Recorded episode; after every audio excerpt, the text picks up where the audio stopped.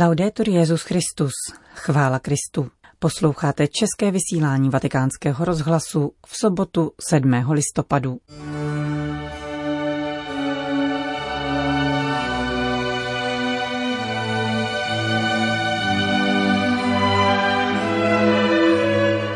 Papež František napsal list do sicilského domova pro lidi v nouzi a nejistých životních situacích. V Barceloně byl blahořečen Joan Roig i Digl, mladý mučedník španělské občanské války. A v druhé části pořadu uslyšíte komentář věnovaný životnímu výročí Vandy Poltavské a otázkám, k nimž nás přivádí. Nerušený poslech od mikrofonu přeje Johana Bronková.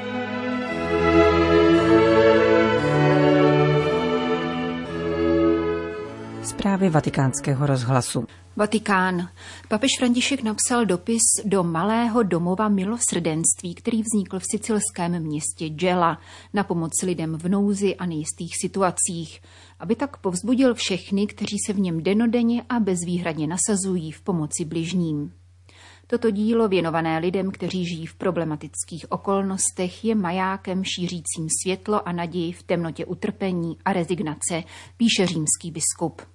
František dále oceňuje obdivuhodný vzor evangelní milosrdné lásky a vycházející církve, který přináší mnoho dobra církevnímu i občanskému společenství. Stává se ceněným znamením toho, že církev se svým lidem sdílí jeho námahu a obtíže. Malý domov milosrdenství vznikl v roce 2013 z podnětu papeže Františka – Jehož první veřejné mše se účastnil také mladý sicilský kněz Pasqualino di Dio. Nově zvolený papež jej krátce na to přijal na audienci, během níž mu otec Di Dio vyprávěl o sociální realitě v jeho sicilské diecézi, nesnázích mnoha rodin a lidí na okraji společnosti. František ho vyslechl a vybídl k založení domova, který by byl znamením božího milosrdenství. Povzbuzuji tě i všechny, kteří spolupracují na tvém dobročinném projektu, obrací se papež k sicilskému knězi, abyste pokračovali v této chválihodné misi. Dosvědčujte otcovu něhu a milosrdenství ve sdílení a solidaritě s těmi nejslabšími a skleslými lidmi.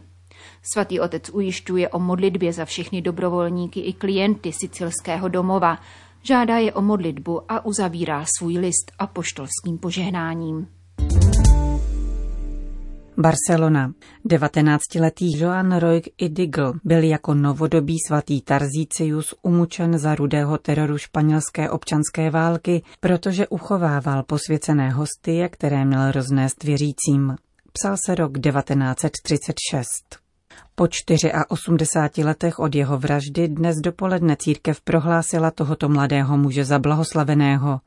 Beatifikační obřad v barcelonské bazilice Sagrada Familia vedl v zastoupení papeže Františka místní arcibiskup kardinál Juan José Omelia. Poslední slova, jimiž se mladý mučedník obrátil ke svým vrahům, zněla Kéž vám Bůh odpustí, já vám odpouštím.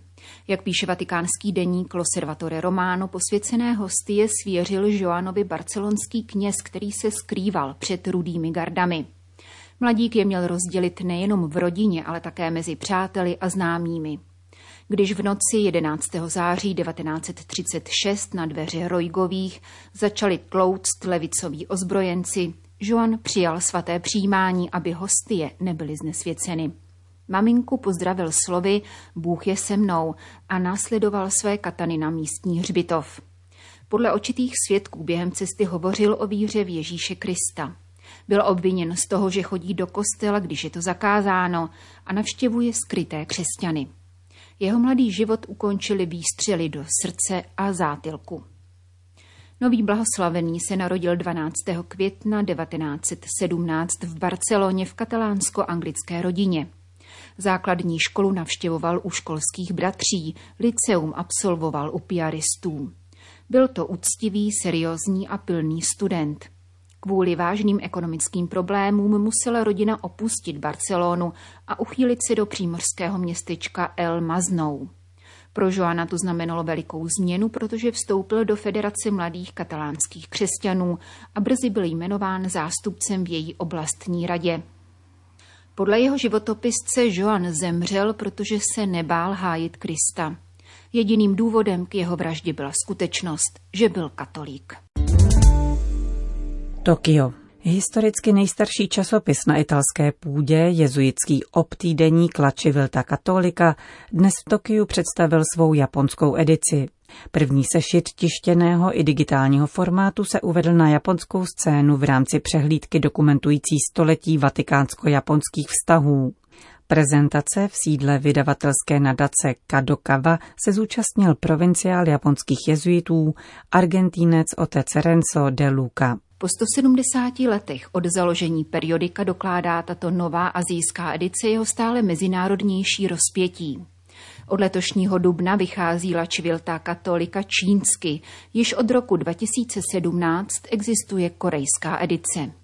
Původní italský originál se přikládá rovněž do angličtiny a francouzštiny a brzy se počítá s obnovou španělského vydání. Podnět k japonské edici vzešel z loňské cesty papeže Františka na Dálný východ.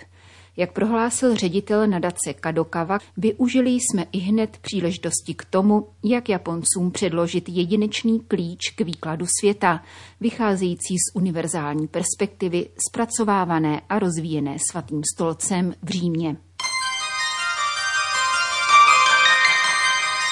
O čem se nemluví? Říká se, že vyspělost civilizace lze posoudit podle toho, jak se chová ke svým nejkřehčím a nejslabším členům. A mohlo by se tedy dokonce zdát, že dnešní prazvláštní historický moment, kdy se celá společnost podřizuje drakonickým opatřením ve jménu ochrany několika ohrožených procent obyvatelstva, je jakousi zkouškou dospělosti. Jak už to ale bývá, stačí jen malé odhlédnutí od omletých sloganů k realitě, a objeví se zcela jiný obraz. Nemocnice přeplněné lidmi, kteří nemají kam jít, ačkoliv nutně nemocniční péči nepotřebují. Lidé v pečovatelských zařízeních, deprimovaní stezkem po svých blízkých, ještě více než přívali covidových zpravodajství. Děti ze speciálních škol a jejich rodiny, pro které je zrušení prezenční výuky dramatickým zásahem do každodennosti. Nemluvě o těch, kterým se ve jménu ohleduplnosti před očima hroutí dlouhá léta budovaný svět. Žádné státní nařízení však nemůže regulovat vnitřní úroveň naší lidskosti. Nedosáhne do komnaty lidského srdce, v níž stojí nejhlubší pohnutky našich činů i nečinností před zrcadlem svědomí. Nejposvátnějšího místa v člověku, v němž je sám s Bohem. Záplavy zbytečných informací a obrazů našeho inflačně mediálního životního prostoru dosti rafinovaně užírají momenty těchto vnitřních obrácení, procitnutí a nabízejí nepřeberná alibi.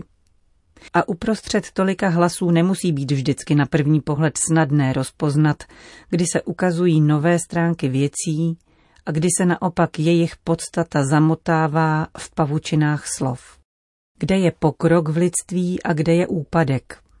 Podívejme se blíže na jedno výročí, osvětlující chování naší civilizace k naprosto nejzranitelnějším, k nenarozeným dětem. Na začátku tohoto týdne oslavila 99. narozeniny Vanda Poltavská, blízká přítelkyně Jana Pavla II., lékařka a vytrvalá obhájkyně života, svědkyně hrůz totalit 20. století. Vanda Poltavská za svobodná Vojtašik se narodila 2. listopadu 1921 v Lublinu. Po obsazení Polska německou armádou vstoupila tehdy gymnaziální studentka a vedoucí skautské skupiny do tajné odbojové organizace. V únoru 1941 byla odhalena, uvězněna a po měsících v lublinském vězení převezena v září roku 1941 do koncentračního tábora Ravensbrück. Stala se vězenkyní číslo 7709. Ze 40 tisíc polských žen uvězněných v tomto táboře přežilo jen 8 tisíc. Vandu čekal jiný osud. Stala se takzvanou Kaninchen, tedy vězenkyní určenou k experimentům na klinice SS vedené doktorem Gebhardem. Přestala být člověkem, stala se pokusným materiálem, musela podstupovat experimenty vyvolávající ohromné bolesti, dovádějící téměř k šílenství. Po osvobození tábora 30. dubna 1945 se Vanda přestěhovala z Lublinu do Krakova, kde potkala mladého kněze Karola Vojtilu a začala s ním spolupracovat na obraně života a rodiny. Viděla jsem, jak nacisti házejí novorozence do pecí krematoria. Po celý život jsem měla před očima tyto srdcervoucí obrazy. Předsevzala jsem si tehdy, že pokud přežiji, budu studovat medicínu a hájet život. Vyprávěla v rozhovoru publikovaném v roce 2014 a pokračovala. V roce 1956 byl v komunistickém Polsku vydán zákon o potratech. Já jako lékařka a on jako kněz jsme byli tímto rozhodnutím proti životu šokováni. Začali jsme společně pracovat proti tomuto zákonu. Autor zmíněné knihy rozhovorů Vodiměř Renžoch připomíná také genezi potratových zákonů a nařízení. Hitlerovo úsilí o vytvoření nadřazené, čisté a biologicky silné rasy vedlo už v roce 1933 v Německu k legalizaci zabíjení nenarozených dětí, u kterých se předpokládala možná postižení. Po dobytí Polska rozvinuli nacisti tzv. plán Ost, který v rámci záměru postupného vyhlazení dobytých národů východní Evropy doporučoval mimo jiné co nejširší podporu antikoncepce a legalizaci potratů na okupovaných územích. Hitler však nebyl prvním, kdo zavedl potraty do státní legislativy. Po vítězství bolševické revoluce vydal Lenin 18. listopadu 1920 příkaz, aby byly zrušeny veškeré zákony, které brání umělým potratům. Odhaduje se, že v roce 1928 končilo potratem přes 40% všech těhotenství a v roce 1934 přes 70% Příklad sovětského Ruska následovaly postupně všechny jeho satelity. V zemích západní Evropy byl legalizován až koncem 60. let. Nemám pochyb o tom, že máme co dočinění s koordinovanou politikou namířenou proti křesťanským hodnotám, rodině a lékařské etice, říká Vanda Poltavská a pokračuje. Samotné hodnoty humanismu jsou již spochybněny. Arcibiskup Hoser, polský biskup a původním povoláním lékař, prohlásil, že medicína se stále více blíží veterinární medicíně. Je to přirozený důsledek odstranění duchovní sféry z obrazu člověka. Jakmile zůstává jen tělo, je lidství přesouváno do zvířecího světa. Přesto přeze všechno člověk není pouhé tělo, ale duch. Nyní se však o duchu již nemluví, říká polská lékařka. Právě Vanda Poltavská v článku publikovaném u příležitosti z tého výročí narození Jana Pavla II. na stránkách vatikánského deníku Osservatore Romano vybízela k obrácení smýšlení, aby dnešní lidé pochopili, že každé dítě a každý člověk mají právo na život, neboť jediným pánem života je stvořitel, který miluje své stvoření. 22. října na liturgickou památku svatého Jana Pavla II. Polský ústavní soud uznal, že eugenetický potrat není v souladu s ústavou reagoval na žádost předloženou už v loňském roce 119 poslanci, neboť koncept života, který si nezaslouží být žit, je v rozporu s principem demokratického právního státu. V Polsku je tedy umělý potrat dovolen pouze v případech těžkého ohrožení života matky nebo sexuálního násilí. Následovala vlna demonstrací. Vanda Poltavská se z okna svého bytu kouká na manifestanty s nápisy potrat je OK, nebo toto je válka. A možná i nějaké jiné nezúčastněné diváky napadlo, jestli je zapotřebí takhle vířit hladinu společnosti. Vždyť je to tak všude a kdo nechce nepůjde a kdo chce půjde stejně a další slovní pavučiny. Rozostřenost pohledu však není výrazem tolerance, nýbrž krátkozrakosti.